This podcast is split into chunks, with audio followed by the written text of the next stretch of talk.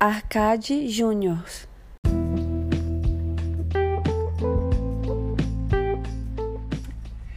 Fala aí galera ligada na Arcade Júniors, tudo suave?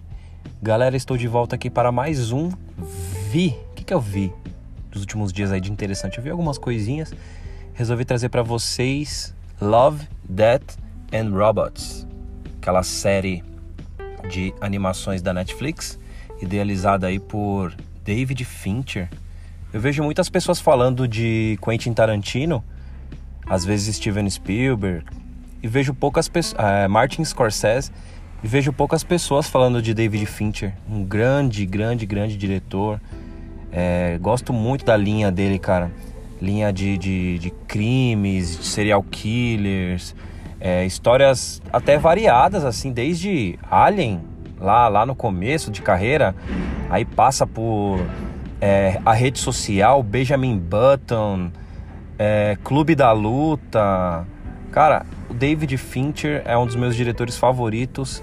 Ele estava envolvido também no projeto de. fez a direção de alguns episódios de Mind Hunter, aí da Netflix também.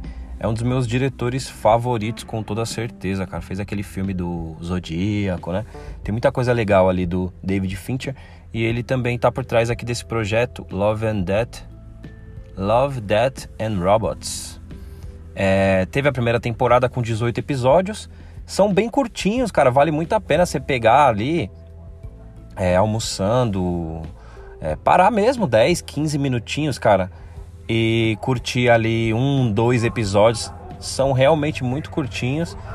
E eles têm um pouco aquela pegada de antologia, sabe? Que cada episódio é separado do outro. É, esse formato de, de, de, episódios me lembra bastante Black Mirror, porque brinca com essa coisa de robô, com essa coisa de tecnologia, o quanto a tecnologia pode vir para ajudar ou pode dar errado também. Gosto muito desse, desse tema, que ficou bem mais conhecido aí com o Black Mirror. É, na Amazon tem alguns outros é, seriados que tratam um pouquinho desse tema também, não vou lembrar o nome agora. É, Upload, Acho que tem alguma coisa assim lá que também vale a pena dar uma olhada. E vou falar. A primeira temporada teve 18 episódios, a segunda temporada apenas 8. De certa forma, é uma sensação mista de legal, tem menos episódios, assim você consegue é, digerir melhor os 8 que tem, né? Ao mesmo tempo, pô, menos episódio, né? Com certeza eu gostei tanto que eu veria mais se tivesse. Talvez um dia eu volte aqui para falar da primeira temporada. Mas, como tá bem fresquinho na minha memória, eu vou falar aqui da segunda temporada de Love, Death and Robots. Eu abri na internet aqui o site Observa Observatório de Cinema aqui da UOL, só para me dar uma direção aqui, que eu não escrevi roteiro. Nunca escrevo, na verdade. É, vou seguir na ordem aqui. Foi a ordem sugerida para mim. Acredito que para quase todo mundo é a mesma ordem. A primeira temporada ela tava diferente, dependendo da, do usuário ela tinha uma sequência diferente. Mas acredito que nessa segunda temporada. É, eu vi o PH Santos lá no YouTube fazendo uma resenha muito boa, depois vocês vão lá. É, e eu tô vendo aqui o Observatório de Cinema fazendo também na mesma ordem de episódios. Eu também vou fazer nessa ordem porque foi a ordem que eu assisti. E o primeiro episódio foi o atendimento automático ao cliente. Cara, gostei demais desse episódio. Ele tem uma pegada muito bem humorada.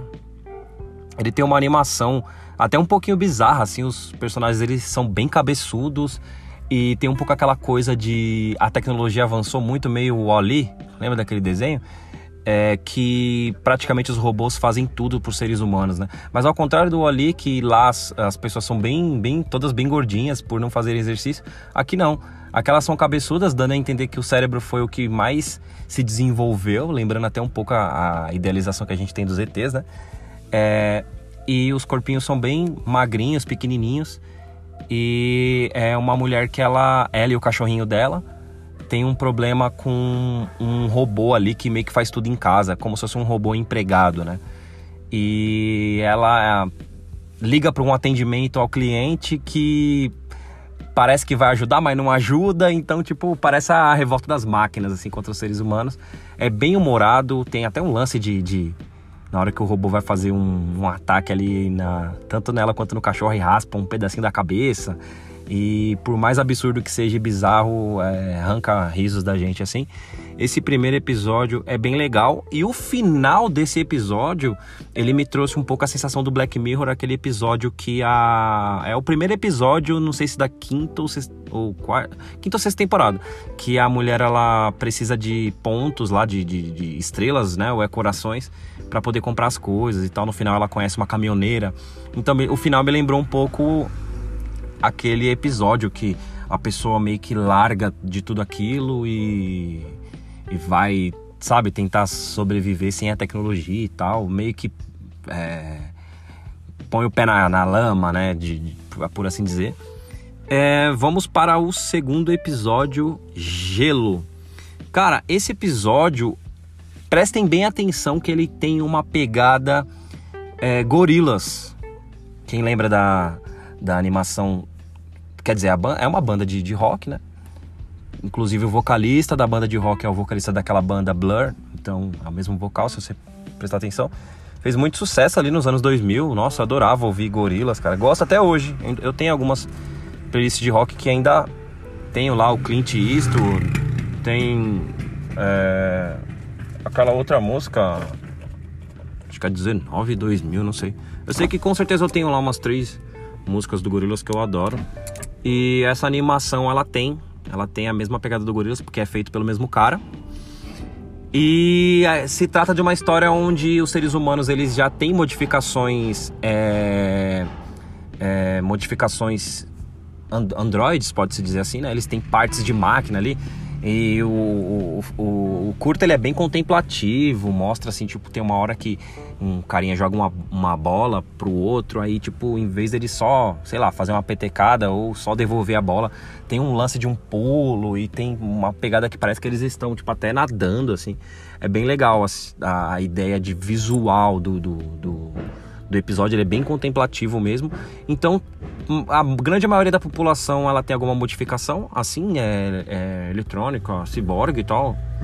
Menos o o moleque principal do episódio, que é o irmão mais novo. Então, primeiro mostra os pais ali, todo mundo ali e tal.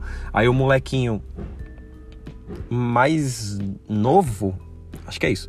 O molequinho mais novo vai fazer um rolê com a galera dele e tal. E aí o outro moleque que não tem a, a, nenhuma modificação, ele é meio que deixado de lado. Dá pra você perceber que, tipo, quem não tem nenhuma modificação, ele é deixado de lado ali naquele universo.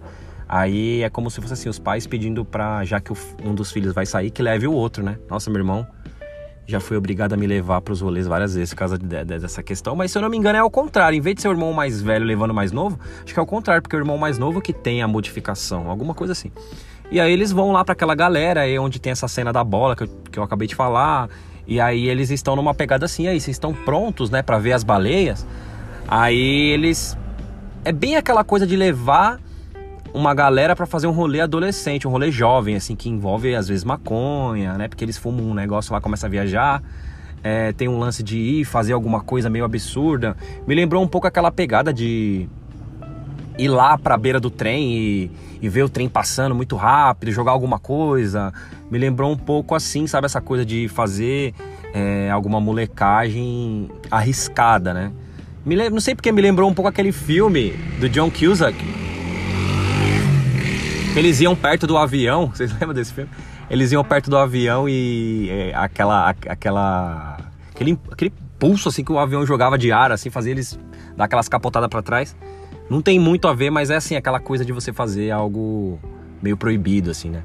E eles vão lá pra, pra ver essas baleias e, meu, corre mó apuro. O, o irmão que não tem modificações quase morre. Aí, por incrível que pareça, o irmão que, que não tem modificação acaba ajudando o, o, o irmão modificado, porque ele meio que torce o, o, o pé ali e depois, uma coisa que eu achei curiosa que ninguém comentou, nem o PH comentou, não tô vendo aqui também no Observatório de Cinema, que ele tá com a perna zoada, o pé zoado, e o irmão não modificado tá carregando ele ali no final, né? Só que logo depois, assim, dá um zoom na perna dele e ele meio que já começa a, a correr de novo e tal. Aí eu fiquei na dúvida, será que ele, por ser modificado, ele logo se curou ali já saiu pra zoar?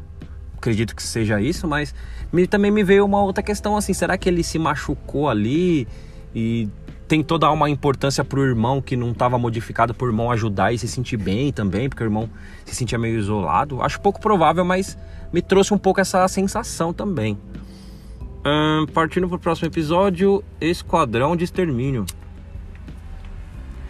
Cara, Esquadrão de Extermínio foi foda, mano. Eu tô vendo aqui o Observatório de Cinema falar que lembra Blade Runner, é, Seven, os Sete Crimes Capitais, realmente tem um pouco aquela pegada no ar. Tem sim, os carros eles são futuristas, mas com designs bem arredondados, assim, lembra um pouco tipo futuro misturado com passado ao mesmo tempo, assim. E tem um pouco aquela coisa do detetive, né? Chapéu e tal, que tá indo da alta sociedade, né? Tem a cidade alta, a cidade baixa, e naquele ambiente ali eles pararam de. É, eles pararam de ter filhos para poder ter vida eterna. Então eles tomam lá um negócio para poder ter mais tempo de vida. Inclusive a mulher do, do detetive principal, ela toma lá no meio do, do desenho, do curta, e ela até fica excitada, querendo transar e tudo mais. Só que o cara já tá numa, numa loucura mental ali, que ele, ele tem resquícios de, de, de problemas mentais por ter que ir lá na Cidade Baixa e lá na Cidade Baixa as pessoas ainda têm filhos, né? E eles são obrigados a exterminar só as crianças, assim. Então, foca muito numa criancinha que ele mata e aí ele fica com aquilo na cabeça e tal. Tanto é que a, quando a, a, mulher dele quer, é, fica excitada, quer vir para cima dele, ele não quer e tal. Então você vê que aquele cara se sensibiliza, né? Tanto é que tem uma parte do episódio que ele tá indo para matar mais uma criança e a mãe dessa criança olha para ele e fala: Meu, você tem sentimento, tô vendo que você tá abalado, né? Por ter que fazer isso e tudo mais. E ali tem toda uma jogada ali, um final é, com um conflito e tudo mais, que ficou bem. Ficou bem, bem triste, assim, é um episódio muito triste mesmo. Gostei também. A animação é excelente, cara. Vale o detalhe que cada animação ela tem um estilo diferente. Então você tem aquela do gelo que é com o cara que faz os gorilas, então ela já é um pouquinho mais caricata.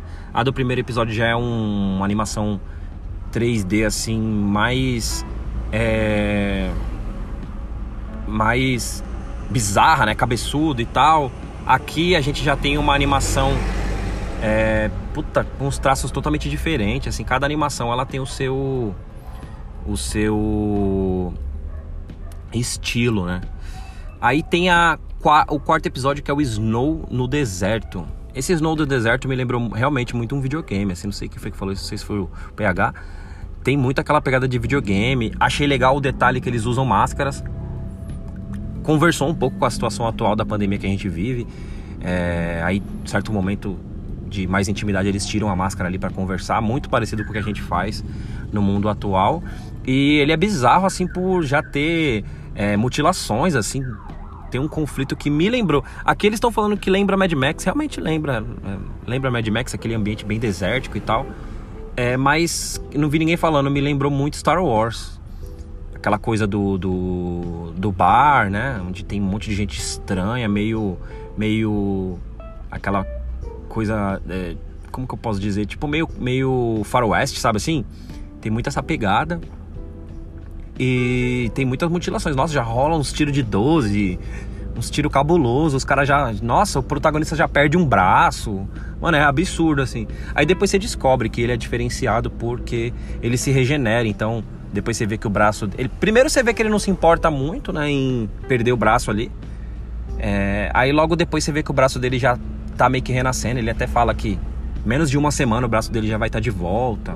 Ele conhece uma mina que ajuda ele a sair daquela situação ali do bar. E aí eles vão para um esconderijo e tal. Aí mostra um pouco mais da vida dele, como ele é procurado e por que, que ele tá vivo até hoje, se escondendo. As pessoas elas vivem muitos anos assim. Aí depois tem mais um conflito, né? Porque lá no bar ele conseguiu se livrar desses caras. Me lembrou um pouco o primeiro episódio do Mandaloriano agora, ó. Tá vendo como a, a pegada Star Wars ela veio bem forte nesse episódio. E a, a, assim como ele conseguiu se livrar daquela primeira galera que tava querendo matar ele, logo tinha uma outra pessoa de canto que também estava procurando por ele ali, já acionou a equipe para pegar ele depois. Aí tem um segundo conflito. Puta, nesse segundo conflito é foda, mano. Um monte de gente que morre e tal. Ele mesmo toma um monte de tiro. Bem legal, assim, é um dos episódios com mais ação. que tem no Love, Death and Robots. Deixa eu ver quanto tempo tá dando de cast aqui. Galera, tá dando quase 15 minutos de cast. Eu falei sobre os primeiros quatro episódios. Eu vou fazer o seguinte: vou parar aqui, depois eu gravo a segunda parte para vocês, beleza? Aproveita e vai lá ver esses que eu falei, se você já não viu. É, espero não ter dado muito spoiler, acho que não vai mudar a experiência. É uma experiência muito sensorial mesmo. Você assistindo, você vai curtir demais. Aproveita ver o restante, eu vi tudo num dia só. E depois eu mando aqui a segunda parte, beleza? Vou saindo fora, valeu, falou e até mais. Segue lá nas redes, arroba Arcade Juniors.